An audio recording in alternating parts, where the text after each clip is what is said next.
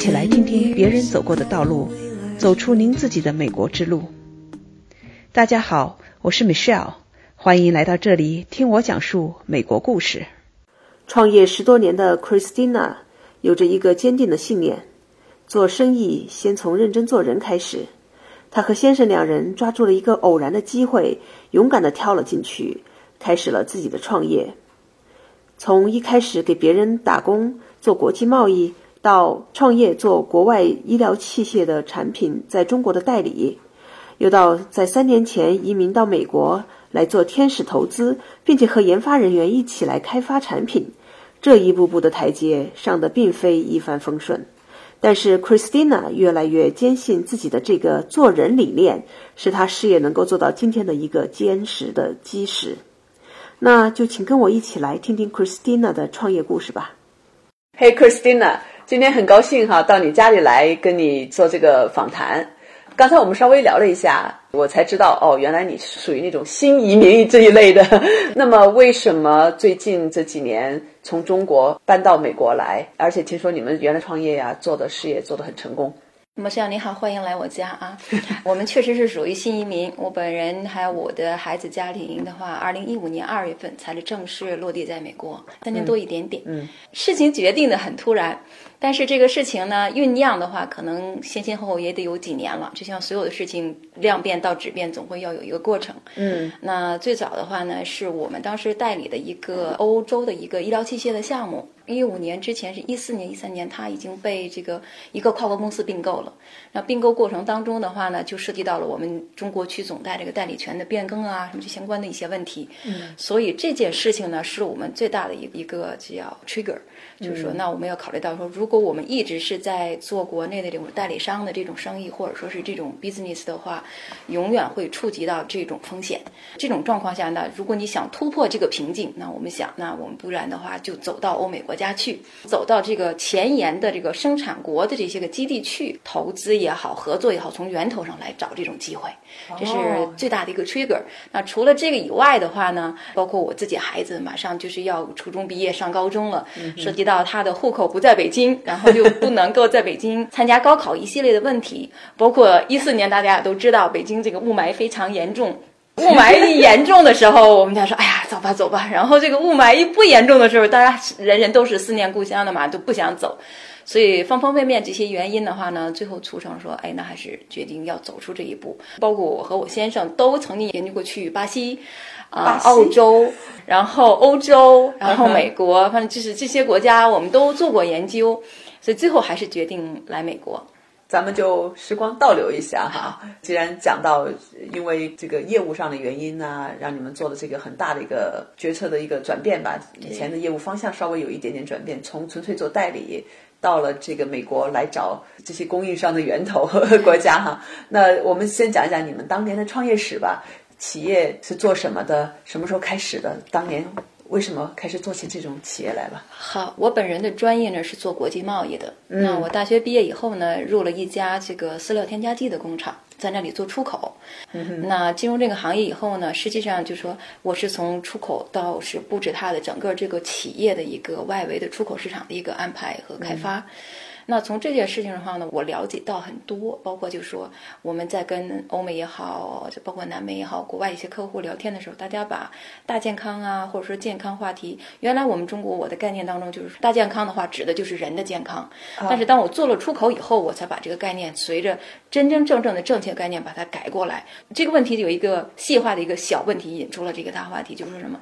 你这个药是用于人药还是兽药？那我们是用于兽药的。那你在当地这个注册的时候，是不是可以从轻一些，或者说他的要求可以很宽松一些的条件？嗯哼，从这个问题来抛出的。那对方当时给我的一个这个解释的时候，我很震惊。他说，我对于我们国家来说是不分兽还是人，哪个国家？只要这是巴西，巴西只要是入口的，我们就是一样的标准。哦，所以他这就说，这就把一个大健康的一个概念从人。提高到了，只要是入口，无论人还是动物，就所有的健康才称之为大健康。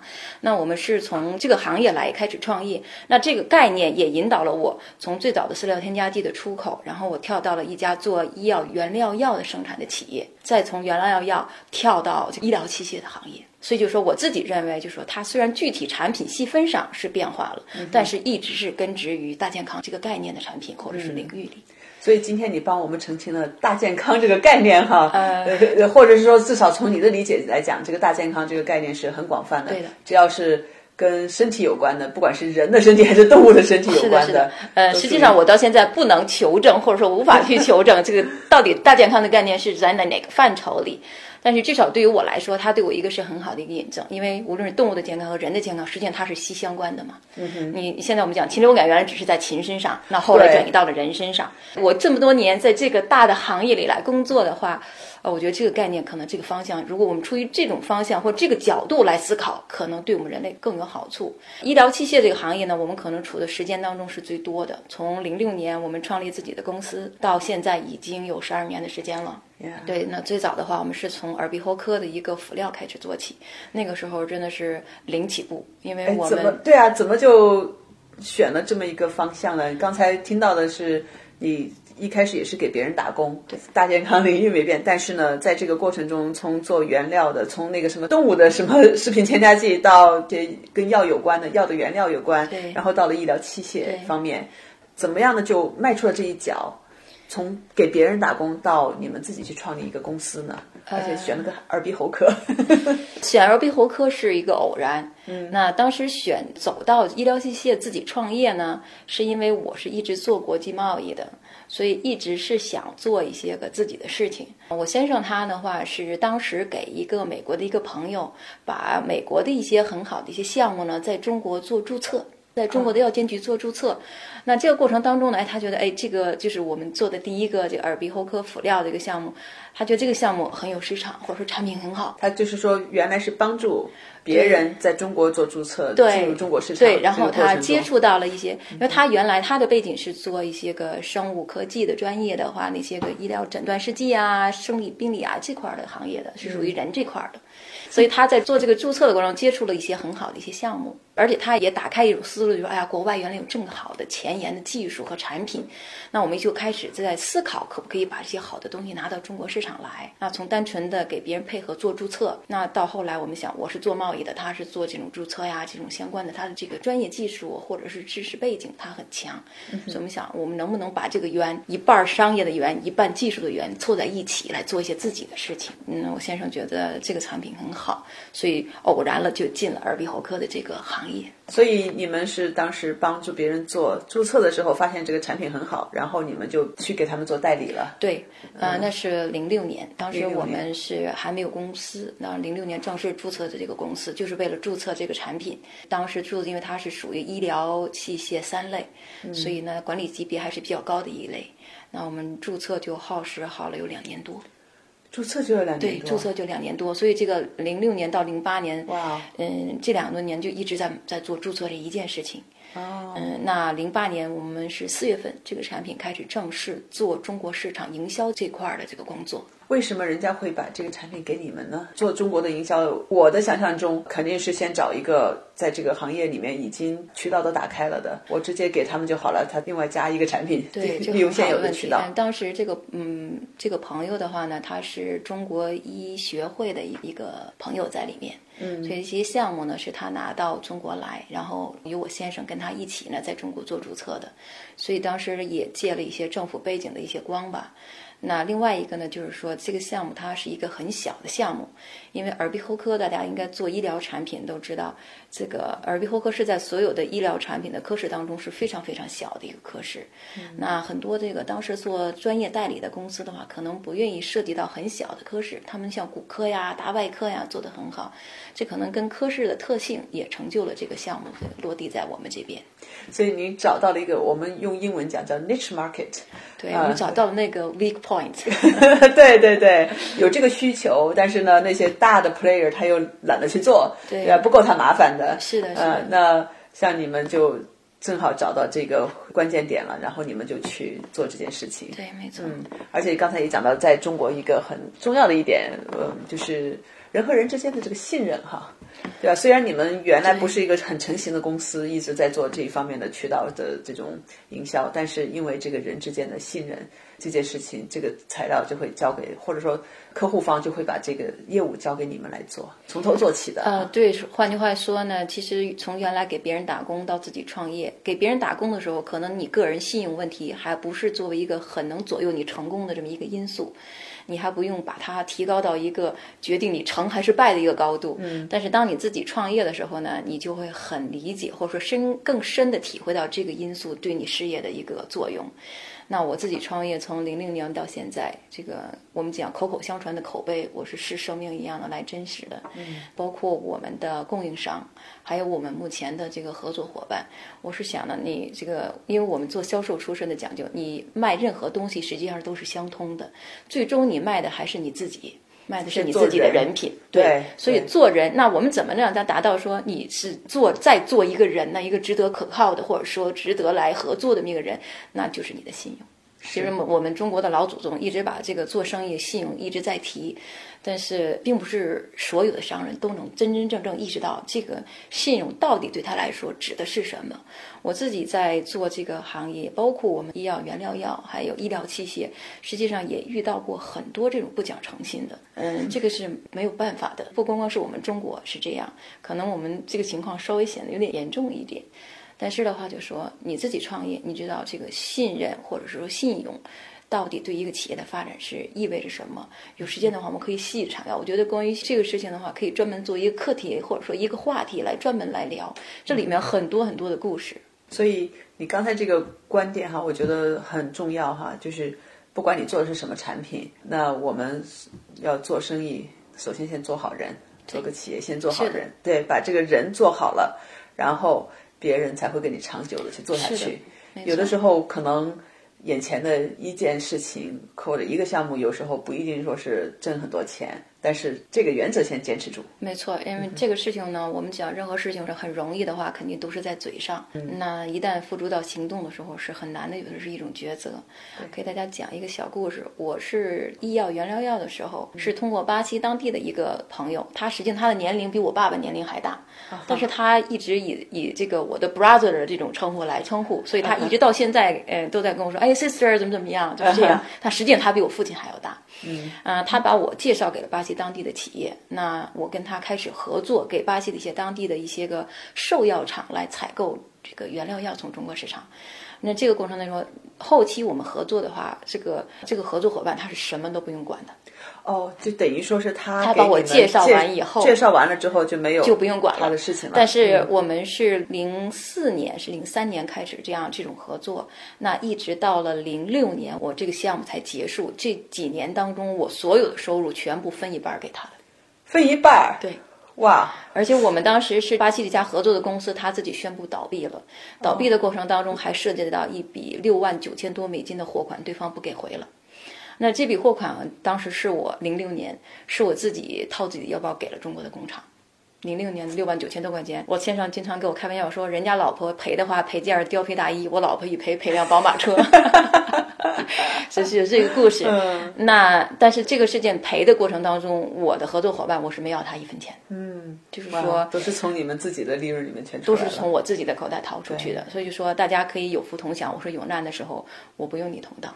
哇，因为这是一种知遇之恩，当时他确实帮我，对我人生也好，我的事业规划也好是有意义的。那他相对来说，不管他有没有这个经济条件，他也表达说他可能会有难度来出的一半儿，那我也很理解。所以这就从这个小故事上给大家讲，你值不值得别人信任，都是你做出来的，而不是你说出来的。所以你做出来以后，这件事情虽然我当时是损失了不少钱在里面。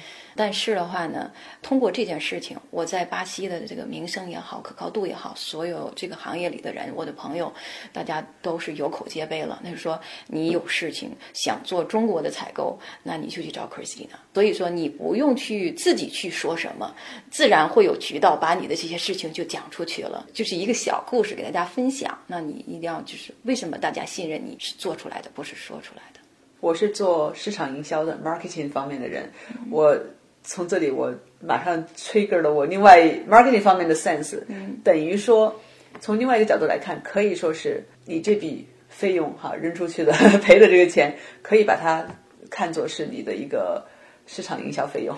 有人去免费的给你做宣传，对吧？因为这件事情大家知道你的人品，知道你做事的风格，对，然后就会一而再再而三的口碑相传，是给你做背书，给你做推荐，没错啊从这个角度来讲的话，值得。嗯，没错，所以当时很疼，很疼是吧？当时会肯定会犹豫，因为六万九千多美金，即使到现在也不是一个小数目。是啊而它是你要从你自己所得当中，就像我们讲净利润当中完全要拿出去，是啊有犹豫。但是就像你说的，你事后你会从这件事情当中，哦，原来嗯这个事情是有这么大的意义。而且你把自己的行事风格规定一些大事以后，它自然而然的就规划或者说框架了你的这种行为做事的一种风格，它会慢慢指导你更好的来朝这个方向去发展。因为时间经年过去以后，你会从这件事情当中受益了。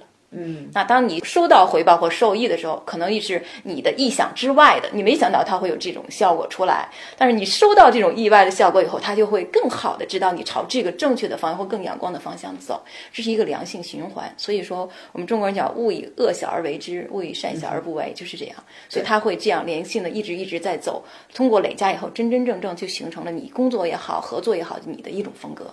所以我听来听去哈，就是在你的这个创业的历程中，你有一个很坚定的一个原则，就是做一个很诚实的、正直的人，先把人做好，是的，诚信没错，在这里放着。我觉得人做好了，你做生意是不会做不成的。可能一两个项目你做不成，但是你总归会做成的。非常好，这一点值得我们每一个创业的人 都好好的想一想。所以我觉得可能对现在想创业的一些年轻人有一些启发作用吧。大家刚刚创业的时候，我们讲创业公司的话，十个公司可能是只有一个公司能活下来，对呀师生。那所以这个过程中，大家不要着急什么利润，什么先做好人，把你的事情踏踏实实的做好，你会走出来的这个瓶颈。嗯，那你们是两口子一块儿创业，对，当时有没有考虑过，万一这事儿做不好怎么办？通常哈，我们如果像我们家里，我出来创业，我这已经出来三年了，我们家先生你给我老老实实待着，呃，因为万一我这边对吧栽了跟头不行的话，我至少有个地方有个家呀。你们当时是怎么想的？当时一个什么样的情况呢？呃，当时坦白讲没那么怎么讲这么成熟的思路或想法，嗯跟现在比，那当十几年前还是小孩儿，所以他是有那种一股脑想创业那种心情或者是是激情在里面，没有考虑那么多后路。像可能你们创业的时候就想，我们年纪在这方面，我们当时没有，就是一股脑就是想喝出去了这种。哎，这个事情好，这个项目好，那我有这个相关的一些基础，那觉得是可以做成的，就是很勇，也叫可以叫很勇敢，说难听点，很鲁莽的就扎进去了。对，但是我觉得年轻人，我实践到现在也是很鼓励大家去这样做的，就是你不要。太计较成败，因为年轻人嘛，即使你失败了，你可以再去找份工作，你可以从头再起。如果你固守或者是固尾的话，那你肯定就永远没有自己给自己创业这么一个机会。所以不要给自己借口。那你觉得你有这个成功的这种条件，那就大胆的去做，毕竟你年轻。对，你们那时候年轻，我出来创业的时候有家有口，俩孩子。如果让我现在的出来创业，我可能也顾虑重重了，会把很多事情很商业化、正式化的去进行测评，就像我们现在做这个投资一样，啊就就是做尽调啊，一个项目一个项目的挨个儿去查，然后才能决定说，哎，这项目投不投？就相对来说是比较成熟了，少了很多鲁莽的因素在里面。成长肯定是朝这个方向要来成长的，但是不同的成长阶段，肯定还是有不同的这个成长这个性格在里面。对，年轻的时候你这个试错成本也低啊，你对对吧？大不了再回去打工。是，当时我们是这样就是大不了你回去再打工嘛，那就是损失的也就是钱跟时间的问题。但是你年轻好在你就是有时间嘛，对吧？对对，很好。下一期，Christina 将和我们分享她是怎样开始做天使投资的，她又是根据什么原则来选择项目、做出投资决定的。欢迎与您下期再见。